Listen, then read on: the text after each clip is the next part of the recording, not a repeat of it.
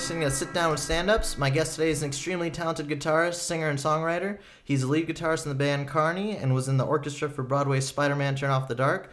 He's also been on Oprah, Ellen, and David Letterman.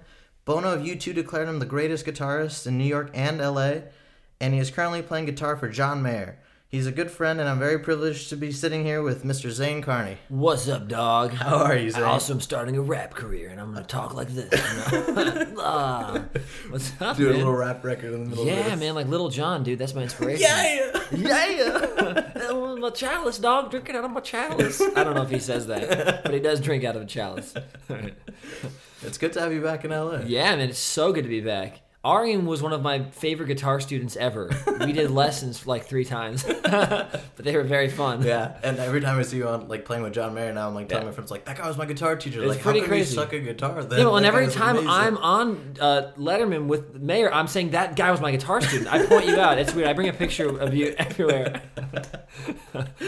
That's great. Um, so Yeah. you've been in LA for about how long now? I've been in LA. I, I moved back here after that whole Spider-Man musical thing out in New York. I moved here. Um, let's see, about five months ago, really. Okay. But about half of that time was on tour with John, so I've kind of been like not really here. I, I'd say about a month ago, I felt like I was stable. fully in LA. yeah, it's really nice to be back. I love it out here. How did the whole Spider-Man Mm. on Broadway come about? Man, it was crazy. So basically, Julie Taymor, who's a really famous and really wonderful and gifted director, She did Across the Universe. she did right? Across the Universe, the movie. She directed The Lion King, Wow. which is the number one selling Broadway show in history, I think. Yeah. They have it in like 20 different countries. And basically, she came to see our band Carney play a show at a very small club in New York because a friend of ours was in Across the Universe. And that friend said, Hey, just Julie, come to see my Yeah. friend's band. And so after that, she hired my brother to be in a Shakespeare film of hers. And then she said, "Listen, we're about to get funding for this Spider-Man musical. We just need someone to come sing songs. We don't. We're not auditioning you. We just need someone to come sing songs." Turns out Bono and Edge were there, and they heard Reeve sing and went, um, "He needs to be the guy." Wow. And then once uh, once that happened, Julie said to Bono and Edge, "Hey, you know, they, Reeve comes from a band," and they said, "That's what this musical needs: a rock band, not an orchestra, like a real." Actual touring rock band. So then they hired us, and um, That's incredible. it was pretty amazing. Yeah. And they got I think we all kind of got lucky in the process because the fear on the musical side was that as a rock band we might not be able to read music, but thank goodness everyone in Carney was trained. So we Yeah. all were able to like kind of scratch their backs. They definitely scratched ours. And uh, yeah, the people who've been studying violin for years, like, oh, who are these rock and right rollers? actually and in fact everyone in the orchestra we were the trio the core of the the um the project we worked with edge for like two weeks at this in this little room in la just the three of us and edge Wow. and the orchestrator and Yeah. it was freaking awesome and basically we came into the 19 person orchestra as that combo and about a month in we got a bunch of like pats in the back and you know like everyone in the orchestra was saying we honestly thought this was going to be rough but like we're really impressed that you guys can actually sight read as well as we can and and honestly we we had it all wrong we thought you guys were going to be whack That's amazing. and I, I said uh, thank you i think i mean that's kind of messed up dude. Yeah. I mean, go screw yourself I'm a professional musician. yeah okay so how about that That's so cool. Yeah, and it, it cool. happened so fast. I remember you guys Yeah. were like playing like all the time in LA as Carney, and then Mm-hmm. Yeah. a sudden like, oh, I'm gonna be on Broadway in New York. It was That's so crazy. great. We had like a residency at the Troubadour. Carney started at Molly Malone's, and then we moved up to the Troubadour, and then we did like a string of shows at the Troubadour each week, and then we played the El Rey twice, and then I yeah, was there. That was an amazing. you were there. Show. That was such a fun show. That was a man. great show. Ah, what's so cool about playing a place like that is. It's there's something about like the more people that can fit into the room, the longer your set can be. Yeah. And so like Molly Malone's, we try to do like an hour and fifteen. Troubadour, we do about an hour and a half. I think at the El Rey, we knew that it was potentially going to be our last show in LA ever because the band did eventually disband. But uh, we thought, let's just go out with a bang. So I think we did 23 songs. Wow. And the amazing thing is, Reeve, you know, our lead singer, my brother, is such a prolific songwriter that 21 of those were originals because he just he writes so many songs, Yeah. And all of his songs are so amazing. So that anyone who was in that room, I think it was November of 2009. That was a pretty freaking nice That night. was a great show. Yeah. yeah, man. Wow. um, sorry if you don't mind me asking, how come Carney disbanded? Because I know you guys Yeah. are still friends, and Oh, yeah. John's on your album. John and played, yeah. John, the played drummer it. from Carney, played on my album. Uh, is your brother. Reeves, so- my brother, still. We haven't changed that legally. Yeah. Um, in fact, JD or Aiden Moore, as we call him in Carney, but his real name's JD. He, um, our bass player, he and John came to play with me in Chicago at a festival. Actually, Oh, nice. John Mayer was headlining the festival, and then the people at the festival reached out to me and said, "Hey Zane, we heard that you're a solo artist now. We heard your music. Can we pay you some money to fly a band out here and, and have you perform on a smaller stage right before John goes on?" I said, "Yeah." so there were two stages at this festival in in uh, Chicago, the Food Network Festival. And I played the second stage at like 5 p.m. and then I ran over to John's thing and played with John, That's and it was crazy. awesome. Yeah. But JD and John from Carney played with me. But as far as Carney breaking up, I mean, technically, nothing I guess in life's permanent, so it's possible that we will get back together. But um, basically, Reeve um, was doing Spider Man. He was in the show. We were in the pits. We had very different lifestyles. Yeah. And we couldn't do a Carney show for two years in New York. Oh, wow. The last show we played together as a band was opening for U2 on in July of 2011. That's our last show. Oh. And then things just kind of started getting weird politically Mm-hmm. and emotionally, and we're all human beings who want to do different things. And Reeve got this TV show as well. He's in Ireland filming. So as of right now, it's more just even the fact that we're not in the same place. I got called by John Mayer to play with him. It's just like ah. Right. But um, I don't know. All I know is that I love playing with Reeve so much. Um, I had some ego issues over it, even you know, for like a year or two after we broke up. I was like, well, I'm, I don't want to play guitar for you anymore because I want to write my own songs. And then I've started to really realize that that's not actually part of my character. That was just a response to the the shock of the band breaking up. So now I'm like, dude, whenever he wants me to play with him, I want to play with him. Um, you know, maybe I'll play on his new album, which is coming out in like a couple months. Wow, yeah. If not, that's totally cool too. Um, and then John, I love playing with John. I love playing with JD. So my trio right now is three fourths of Carney. So I kind of want to convince Reeve to like play guitar with my band. Maybe. Just come back, yeah. come- just baby, come back to me. Hold on, man. Well, if I could take it back a little bit, when did you first start playing guitar? Okay, I started playing guitar when I was 10 years old as a response to my brothers getting a guitar. And then I got, like, for April of 2000, or 1995, I was 10 years old. I got a guitar as a gift. And um, man, I just, I got nuts, really OCD into it, which is a thing for me. Like, I like juggling when I was a kid. I like magic. I like anything that I could, like, totally be obsessive and AD, like non ADD, the Yeah. opposite of ADD, hyper focused, I would do it. So, video games, juggling for real magic freaking pokemon trading cards like anything once guitar came in i found that it was like it was i could get much more obsessive with it because with juggling once you learn how to juggle then you just kind of get better at juggling and maybe Right. add another item or something or with magic you learn a specific trick and then you know it. With music it's sort of like limitless. Like there's so many finger combinations fretboard combinations Yeah, it's so tunings.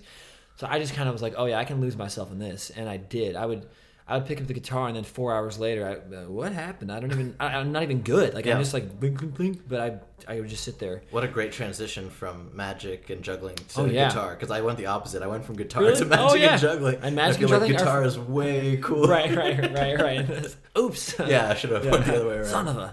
Yeah, no, it's I, I love music though, and I I didn't actually know that I wanted to be a musician professionally or career or vocationally until I was 19. Okay. I went to USC Studio Jazz Guitar Program, and I actually thought I was going to be an actor. I thought, you know, I love music. People have been really nice to me about my playing, so I guess I should do it. But actually, I, I used to act when I was a kid, so you know what? I, I love acting. I'm going to go back to acting. So I talked to an agent that I used to work with and said, "Hey, would you want to sign me again?" And they said, "Actually." You were on a sitcom for these years, and like, we, yeah, we, you have enough of a resume for us to sign you. So this is great news. Then I get a phone call for a tour, my first tour, with this girl Renee Olstead, who now is conveniently married to one of my best friends, Tommy King, who you know. But I thought, oh, this is way cool. I need to at least try this. And then I, when I got on tour, I went, oh, I need to do this forever. This is great. That's so sweet. Yeah. So yeah, that's how it went down. what were your parents like? Because they must have been pretty cool. 'cause now you have, mm-hmm. you know, they have three children who are artists, and you were mm-hmm. acting as a child, and Yeah, they are really cool. Yeah, my dad was a jingle songwriter, so he wrote basically songs for commercials. oh, cool. in New York. He also was signed to Columbia Records for like two songs back in like late '60s. Wow. So he's a musician. And then my mom went to uh, Cincinnati Conservatory of Music for musical theater, and uh, she's a jewelry designer. She still designs jewelry, and in fact now they're selling her jewelry on uh, Showtime's website because Dorian Gray, the character in, in Showtime's Penny Dreadful, is played by my brother Reeve Carney, and she uh, she um, is um, she her jewelry inspired Dorian Gray's jewelry style for the show. He's he's not wearing her jewelry on the show, but basically everything he's wearing is an homage to her jewelry. So Showtime reached out and said, "Hey, we want to sell like if you want to buy Dorian's look, yeah.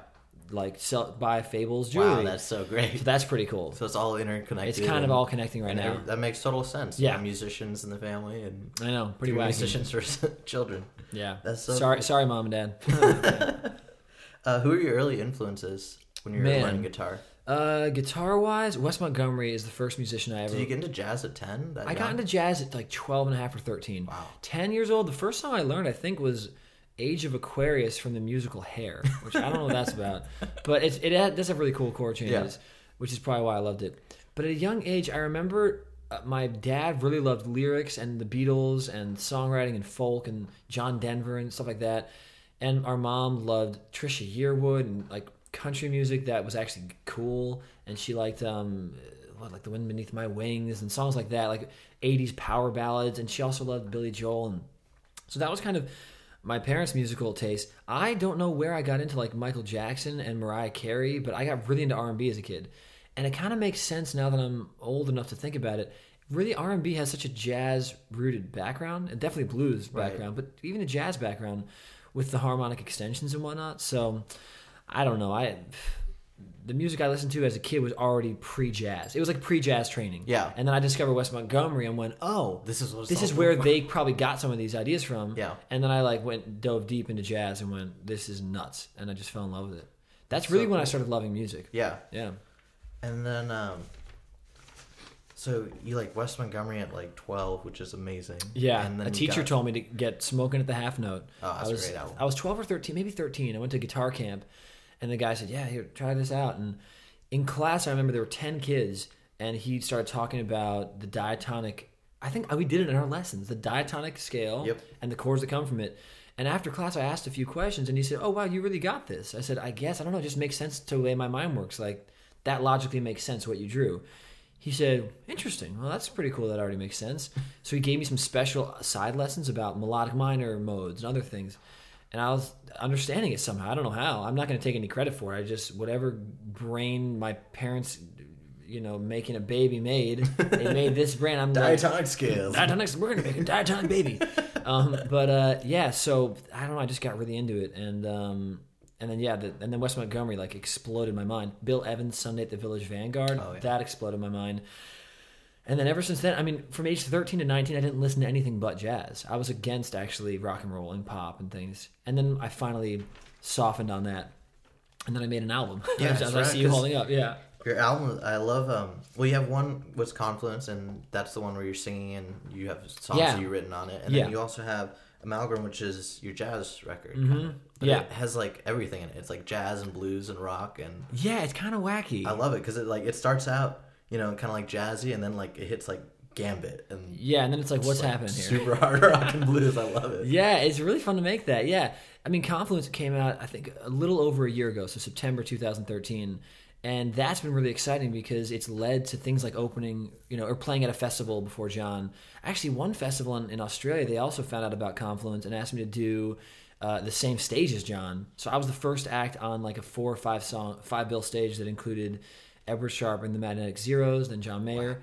And I was like, dude, this is tight that I was on this stage. and John, at, during our show, was like, who's here early to see Zane? And I was like, oh, this is nuts, man. so, um, yeah, that, that album has really been great. But Amalgam came out because I had surgery on my voice and had to rest it for like really the better part of three to five months around it. And I called my team and went, I don't, I don't know what I should do right now because this momentum from Confluence is really picking up and people have been buying the record on iTunes and all that jazz. And um, I said, but I have this these like ten these eighteen recordings of instrumental songs, and if I compile it down, like if I if I shortened it to ten songs, I think it could be a real album. I, I was emailing this because I couldn't talk, and my lawyer was like, you know what, do it. Just like get some music out there. So I put it out, and actually, the whole amalgam thing has led to some weird stuff. Like, I might start scoring music. Tommy King and I are starting a film scoring team, but like there are opportunities that where people want to use music like what's on amalgam for film and television. That would be like, incredible. Dude, this is that would be a great little Yeah. sidebar to have, you know, to make music for Write a score. That's a dream, actually. I think it's, I think it might happen because I've been talking about it so much, and and I'm so passionate about it. And now Tommy and I are recording it. It's like I think it's gonna happen. So That's perfect. pretty yeah. exciting. That totally makes sense. Yeah, I'll send you some of the songs. That'd be sweet. Yeah, Yeah. thank you. And uh, I have a question about like when you're recording a jazz album, Mhm. or I know you you're like the king of improvisational guitar. Oh, And boy. when you're I don't know when you about write, that, well, you're really good at it, and Thanks. when you make an album, especially if it's like a jazz album, uh, do you? I mean, I know a lot of the songs are written already, Mhm. but do How you, does that work? Do you have room for improvising while you're recording as well? Yeah. So okay, so Amalgam, almost the entire album, like 99, 95 percent of it, was recorded fully live, straight to tape. The only things that were not recorded live were not fixing of mistakes. It was just adding melodies. So there's a song called "Good Old Roy" where I added a guitar melody. So that was done after the fact, not to tape because we'd already put it into Pro Tools. That's amazing. So the Um, whole band is in the room. Whole bands. We were in different rooms. We had bass and drums in one room, Yeah. and then my guitars because they were louder were in another room. That's And yeah, it was literally recorded to tape. Hypothetically, we could mix this record analog and put it on vinyl, and it would be a fully analog process, pretty much. wow. Um, but yeah, there are two, one or two other melodies where I added a melody. Black Matter that was recorded in Memphis at a studio, not the tape. But yeah, it, it was a really fun process, fully live. These are full takes. Things aren't spliced, and added guitar parts from other stuff. And that was part of the risk of it. It's almost like skydiving. Like Yeah. we're just gonna do this, and we didn't know it was gonna be a record. So we just thought we're just testing out tones, we're having fun. I rec- we recorded Amalgam actually like two and a half, three years ago. But I was just like, I don't know what I'm gonna do with these. Yeah. And then my voice broke. I'm like, I got an idea. Let's put out a record. so that's what happened. How quick was that process? Ah, it Sounds took. We recorded the, all those songs in about seven to eight. No, no, no, nine days. Wow, Yeah, that's yeah. so fast. Oh yeah, yeah, we did like multiple songs a day, and it was. I was charting out stuff. I actually wrote half those songs in the process.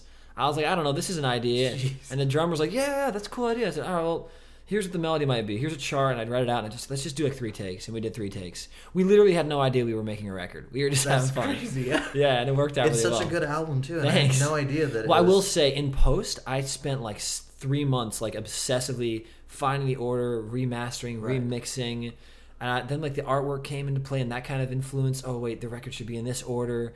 So I, I spent so much time on that. It was like making the like the most specific mixtape ever. And so, because I got to be honest, the first 18 song batch I had, I was like, "This is not a record. What the heck is this?" Yeah. So it took a lot of like archaeological digging, but that's that's good to hear that it sounds like it was supposed to be Yeah, a I had record no idea it was recorded live to tape. That's amazing. yeah, yeah, it was really fun. Yeah. What a great album. Thanks, And, man. Uh, I mean, when used to teach me guitar, I never actually heard you sing before. yeah, well, I, I hadn't really you had sang. the vocal surgery, right? Yeah, I'm, I'm I'm realizing that I, I'm starting to let go of this part of my story. The first when the album first came out, Confluence, I had this whole story about how I used to not sing and now I'm singing and it's new. And I think part of that was like a subconscious way for me to apologize for how I didn't think my singing was as good as my guitar playing. So I kind of I kind of wanted to create a story just like, oh, by the way, guys, here's why my voice isn't as good as the guitar. It's because I didn't sing a lot. The actual truth is, from a young age, I've been singing, but my voice would break almost every single time I used it. So I sang in vocal jazz for two years in high school, and as a as a musician, as you can understand, I had an ability to hear notes and hold them, but my vo- I didn't have an ability to control my voice. Mm. But the fact that I could hold a pitch well enough because of playing music and understanding music theory, the teachers wanted me in vocal jazz. So I would almost help people around me sometimes too. Like, here's a note we're on. I can't sing it, but you need to sing it. But Yeah. here's the no, no, I'd lose my voice. Um, but I, I would sing background vocals with Jesse McCartney when I played with him. I sang Wow. background vocals in Carney, but it would just break like every show, and there was nothing I could do about it. I went to a singing teacher, an amazing vocal teacher, Valerie Morehouse, um, who consequently has helped me post surgery more than I can even imagine. But before surgery, there was nothing she could do either. It was like I had a broken voice that I was born with, where basically a piece of my vocal cord was missing. So I did the best I could. Everything on Confluence, I sang on that broken voice. I just powered through, and I'd do like a freaking big take on "You're Not the One," Is and it then painful? to oh yeah, that? and then three days later I couldn't talk. It was like awful. Oh man. Anyway, I got surgery, and um, now I'm not really using that as part of my story. You know, you you said you never heard me sing. Mm-hmm. It's because I, it would I would lose my voice. Technically, I could sing back then, but my tone was very raspy. Um, it, it was thin as well, thin and raspy, and I didn't have control over it, and I'd lose it. Fast forward to December of 2013, I had surgery, and now it's like I can pretty much sing whenever I want, however I want, and uh, so now I'm probably gonna on like sort of you know podcasts, interviews, things like that. I probably won't even share that I didn't used to sing. I'll probably just pretend like I've always sung because I feel actually like I can communicate with my voice now, which is all I've ever wanted to do. I don't want to be the world's best singer or anything. I want to just be able to communicate. Yeah, because I, I was gonna say I was like, wow, you know, I've never heard Zane sing, and then all of a sudden, in like four or five years, it sounds like he's been singing his whole life. That's awesome. like- Thanks, man. Well, I do have a good, you know, I, I am around some of the world's best singers in my sister and brother. So I've been listening. I've been doing that my whole life. Haven't been singing my whole life. Yeah, Yeah. and you and your brother have not not the same, but very similar kind of background singing. I feel like. Oh, like your oh, yeah. voices Are, Oh, oh, back. You mean specifically the background vocals? no, just like Oh, oh, your yeah. singing in general. You guys sound like We do have some very similar, tones. Yeah. He has a little bit more of that grit that I still have not been able to capture, and mine lilts more into the falsetto and the Jeff Buckley sort of upper register I was gonna say things. it sounds yeah. like Jeff Buckley. Yeah. Reeve has like freaking Freddie Mercury plus Robert Plant plus Jeff Buckley plus he's got like the. I'm, I'm making muscles. You can't see me. No one can see what I'm doing right now. I have no pants on, by the way. Okay. um, and I'm and I. I'm- There's so many things I can say. Right now. Anyway, um, yeah, I have definitely. I'm the softer side of Sears, slight, slightly, but not really, because I also do sing rock and roll Yeah. on Confluence. You know, you're not the one's definitely a rock song. Fade to Black's a rock song. Um, but I don't know. I, I don't think Reeve would ever want to sing a song like "Doesn't Matter Where We Go" or maybe "Driving in Circles," more like the pop side of things. But uh, I really enjoy singing songs like that. That's I guess that's why I wrote them. But uh, And the album definitely has a theme. What would you say? Yeah, that I mean, theme is. Well, part of the reason it was titled Confluence, which is kind of a weird word that I that I was like, oh, I want to name it that. Um, the idea is basically that I love jazz, I love blues, I love pop music, I love rock and roll. I almost love every style of music, but I also have been only doing that through the guitar for so many years. And then I thought, oh. I thought of this idea of like you know a confluence, especially in nature, is when like two rivers, two streams become a river, become one.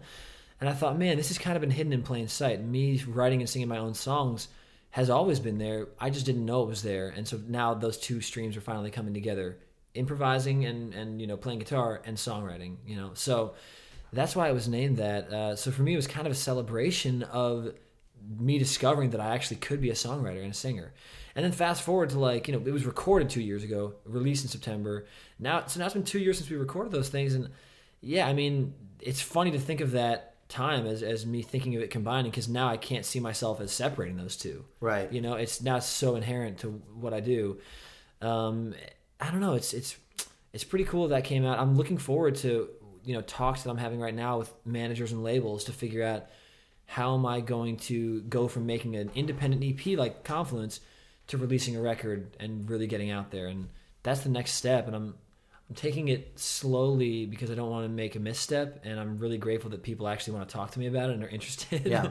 so we'll see what happens. It's gonna be really exciting. Oh man, I hope so. Yeah. It feels like that. I don't know. We'll see. And it's I mean it's obviously so popular and I came to your show at the Hotel Cafe and Yeah. everybody's singing along. So and crazy. like I do stand up a little bit and if somebody laughs, which is very rarely, but it feels right. good. But what does it feel like when you look out to see people and they're all singing along with You you? know what's actually my favorite thing though? Because okay, here's the thing about Hotel Cafe. Because for the listeners, I guess I've been doing a residency at Hotel Cafe. I started in August, and then it built up to where it was basically selling out each week, which was crazy because it's a Monday night at 9 p.m. I don't, you know, I don't know why people would want to come out on a Monday at 9 p.m. I basically did the residency to workshop my material, not to like build a freaking audience. Yeah.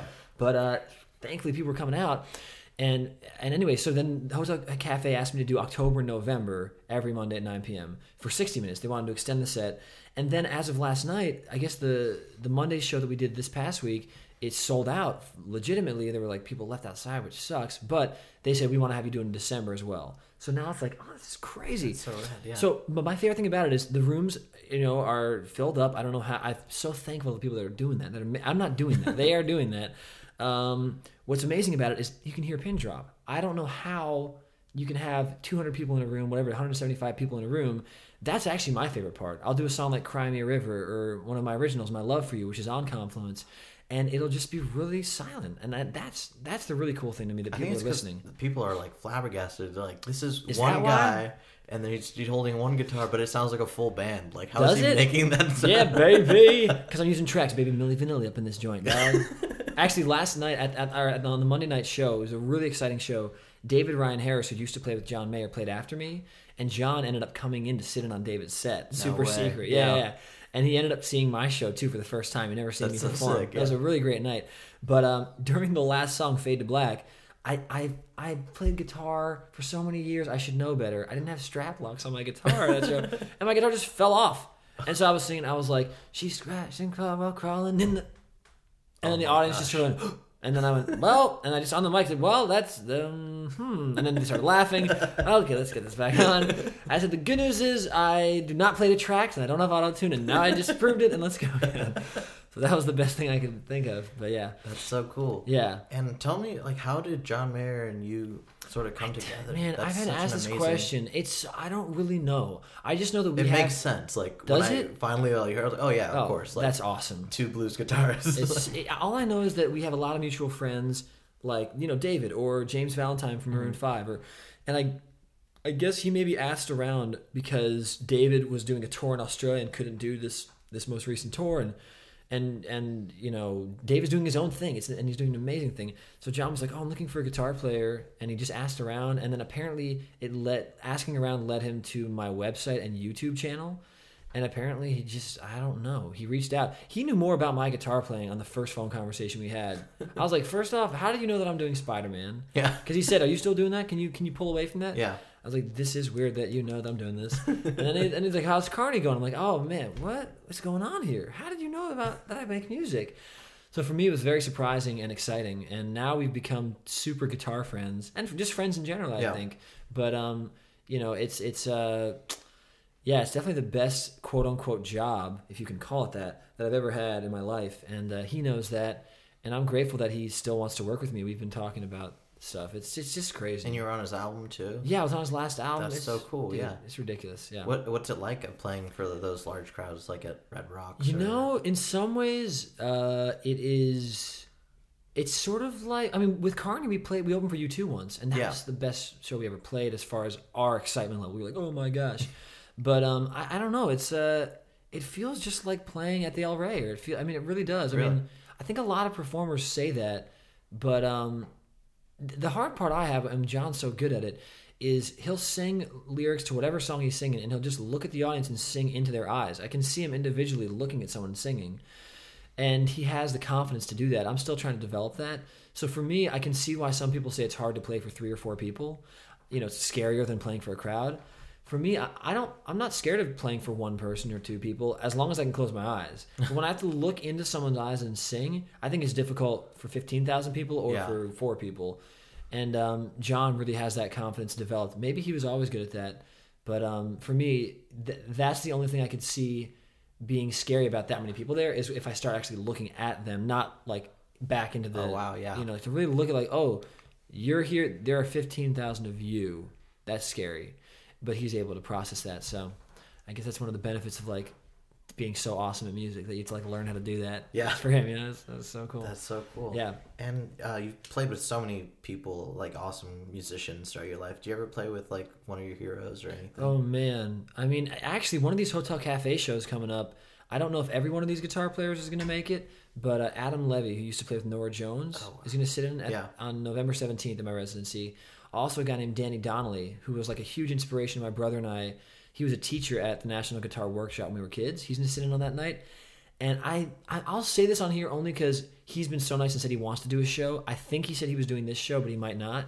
But Jonny Lang, who's like Oh, one of the wow. great, Yeah, that's gonna so, amazing. So if he's able to make it, there's zero pressure. He probably is going to be too busy, and that's fine. But um, yeah, he's one of my heroes as a kid. He happens to be a family friend and like sort of a mentor to me. So eh, there's more of a familiar, you know, thing. But uh, yeah, I mean, it's just it's just amazing, you know, playing with people like that. And John playing with John Mayer. I mean, I, in high school, I was drive, I was playing no, Room for Squares all the time in my freaking car. But um, yeah, I'm trying to think of other people that I, I don't know. It's always I, I get inspired by people who aren't famous or heroes, just anyone. I mean, in fact, th- that's kind of the whole goal of the Hotel Cafe residency. It's like every Monday, pretty much till the end of the year. Actually, no, until the end of the year, like two to three guests each week, and some of them are quote unquote famous. Some of them are not quote unquote famous. The only the common thread for all of them is that I'm inspired by the people who are coming up, and it's like I'm just like I want to show them off to my small little audience if they're not famous, and if they are quote unquote famous, then I just want to be like, dude, just come have a place where you don't have to be in front of a gazillion people and it'd be weird. This is just a listening room, and Yeah. you can just have fun. So uh, thankfully, it's been enough of a thing where people want, you know, the people who are who are helping me out by coming are hopefully enjoying themselves, and the people that feel like I'm helping them be heard, they're it's it's been really special. It's been a Yeah. real community based residency. and I don't That's know. really cool. Yeah. yeah. And one last question before you leave. Mm-hmm. Um, was, you work so hard, and like last week I saw you on Instagram. You, you had a show in New York and then in LA in the same day. That was awesome. like that's It was incredible. nuts. You're such a hard worker too, and you're so organized. oh, thank you. But I mean, how do you like? And you work with John Mayer, who's also obviously very good at you know what he does. Yeah. What is what do you guys like? How long? How many hours do you practice a day? How, how do you Yeah, get to that level? Like, what is the? That's a good question. I mean, I, I actually do clinics, and they call them master classes, which is that's actually the term they call them. I feel uncomfortable with that because I do not think I'm a master. but anyway, you know, I do these clinics at colleges where um, I, one of the main things I'll say is right now, before you turn 22, if you can find more time to practice now than later, uh, this is a good time to do it because once you're paying your rent or mortgages or or you know you're traveling a lot, it is hard to find time to practice. Right. What I've been doing, though, I will say, is I spent such obsessive years, as aforementioned, you know, practicing guitar for four hours, not even knowing that was happening. I probably did log the the, the ten thousand to fifteen thousand hours that you need to like really know your craft or whatever. Um, but that was sort of just because I loved it so much. What I've been practicing this past year and a half, though, is less guitar and more songwriting and singing. Okay. So that's my practice has been when I wake up, I do a little vocal warm up. Throughout the day, I'm checking in. Mm-hmm, mm-hmm, is my resonance there? So I can naturally kick into the resonance I need when I sing. Um, I'm, I'm writing on the subway when I was living in New York and just writing lyrics, even if I don't have a song for it yet. So my I definitely have stayed focused on practicing. It just hasn't been guitar the past year and a half. And when I do sit down and practice guitar for half an hour, it's like, oh gosh. I mean, I love songwriting, I love singing, but It's relaxing now. yeah, this is like Yeah. this is like I mean it would almost be like a chef making their favorite dish that they know how to make. It's Yeah. like oh, this is actually not even practicing, even though it is. Mm-hmm. It's just like oh, this is making me feel good about myself. Whereas if I'm singing, uh, I'll break. I'll go oh man, this is so hard. I have to keep practicing. Mm-hmm. It's fun on the guitar to go. "Uh, Well, this is I've I've I've accessed a lot of nooks and crannies already. There are many more to access, but so far I've I've touched enough for me to feel comfortable on this instrument and, and make it a fun experience but yeah, practicing is is is hard when you're doing it as a day job, and um, I don't know. I mean, I think it's one of those things where it can be developed. The desire to practice can be developed. Some people say, "Oh, what do you wake up in the morning? You know, wanting to do the second you wake up, do that." I, I, that that uh, inspiration, quote unquote, doesn't work for me because I'm freaking lazy, and I, I mean, I, I don't mean that in a um, to beat myself up way, but I really like relaxing. I like watching a movie and vegging and all that. So when I wake up, my first thought is, "Oh boy, I don't want to work right now." But so I have to like think, how do I guide myself into working in ways that are productive for me and of service to others? So it's like, how do I do that? And I don't know. That's it's it's taken practice. I don't do it perfectly, but um, you know, the fact that it's my only source of income helps me kind of kick my butt. Yeah. Like I gotta, I gotta, I gotta write a song. Today. Right, yeah. I gotta practice. I gotta call people. Hey, I'm in town. Need someone for a gig. Now it's act- actually shifted though from me being hired for gigs, which people still are calling me, which is awesome. But it's kind of going into writing songs with people, for people. You know, film scoring, um, my solo career. So it's a different type of waking up and working. I'm like, Yeah. Sometimes I'm like, I don't know what to, what do you do to get to get money from those sources? Right. Like, I don't know. Just keep writing, see what happens. Well, that's great to hear because, like, Yeah. You know, I feel like a lot of people are like, oh, that guy's a rock star. He has a rock star life. It's like, that guy Oh, works his butt off. Yeah, I also don't really drink or do drugs, which Yeah. does help me. Because if you're doing that, if you're living that real rock star lifestyle, it really decreases. Like, there's already a really small chance you're going to make a living at music. Right. But when you're doing those, it's like, oh, you're spending money on that. Yeah. And you're like totally messing up your body. But I have, I have also compassion goes out to people who are addicted to those things. Mm-hmm. But for the people who have a choice still left, I would say maybe choose water tonight. Yeah. You know, because I don't know. When I watch like Yeah. Robert Plant drink a bottle of Jack Daniels and smoke cigarettes and then sing, I'm like, wow, It's like, how even the work? voice working? Yeah, Yeah. yeah, it's it's unbelievable. It's Wow. crazy. Uh, would you happen to have time to do a song? Oh yeah, dude. I, I was thinking about. Sorry, I'm laughing right now. Totally not I'm, pre-recorded. I'm laughing right now because, because we totally already did it, and we totally recorded it, and it already sounds awesome. But I'm trying to think of a funny way to pretend like I didn't just say that out loud. Oh yes, Arian. Actually, phenomenally enough, I think "Here Comes the Sun" with the capo on the seventh fret in the key of A. Would that work for you? Oh, yeah, that's perfect. My favorite thing about that song is that we didn't record it earlier, and so I'd like to just let's do it live right now. Yeah, let's t- totally do it. Let me live. just pick up my guitar. Okay, here we go. Oh, this my guitar seems really I gotta get a pick. Oh, there we go. Can I warm up a little bit? Yeah, Do you mind yeah, sure, yeah. Huntilla bim, sim salabim, bim salabim. That's my warm up. I need to do it in different languages. Balabim pum. I don't know. I honestly, people are gonna think I'm a total psychopath right now. And uh, here we go. And here we go. two, Two, three. three.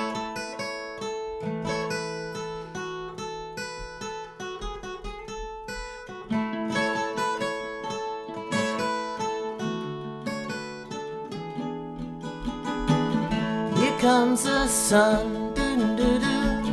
Here comes the sun. And I say, it's alright.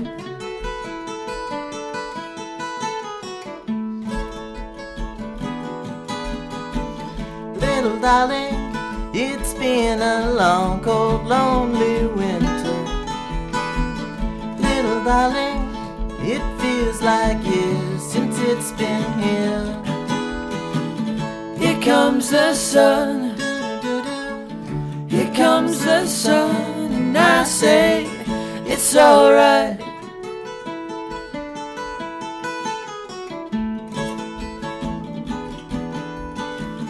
Little darling, the smile's returning to the faces.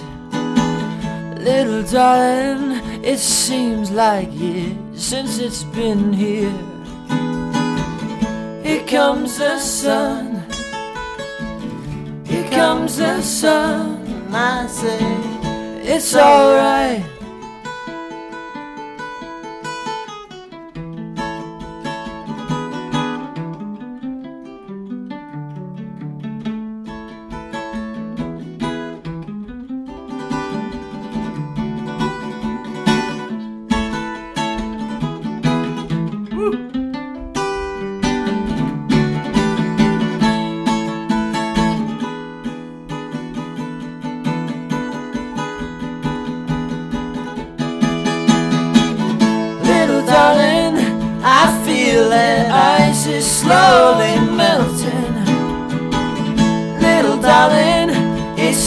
Seems like years since it's been clear. Here comes the sun. Here comes the sun. And I say, it's alright.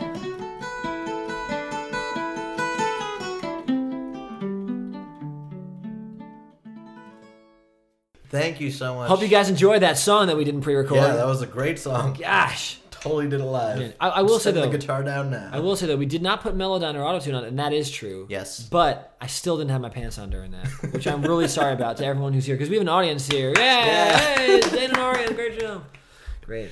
It's pants off, dance off. It's That's pants off, it is. dance off. That's how we do it here. Thank you so much, Zane, for doing this today. And where can the people find you if they're Yeah. looking to get your record? And Yeah, so basically, my name's Zane Carney, which is weird enough that if you type that into Google, pretty much everything will come up.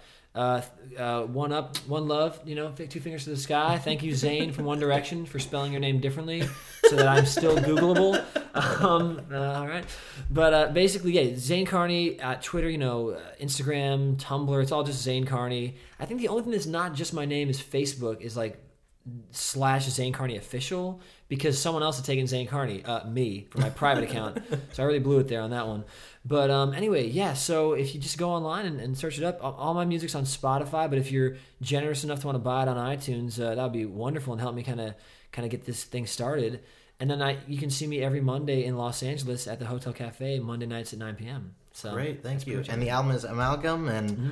Confluence, and he's playing at the Hotel Cafe this Monday. And I was there. It's a great show. I'm definitely going to go again. Thank you very much, Zane. Thank you. Thank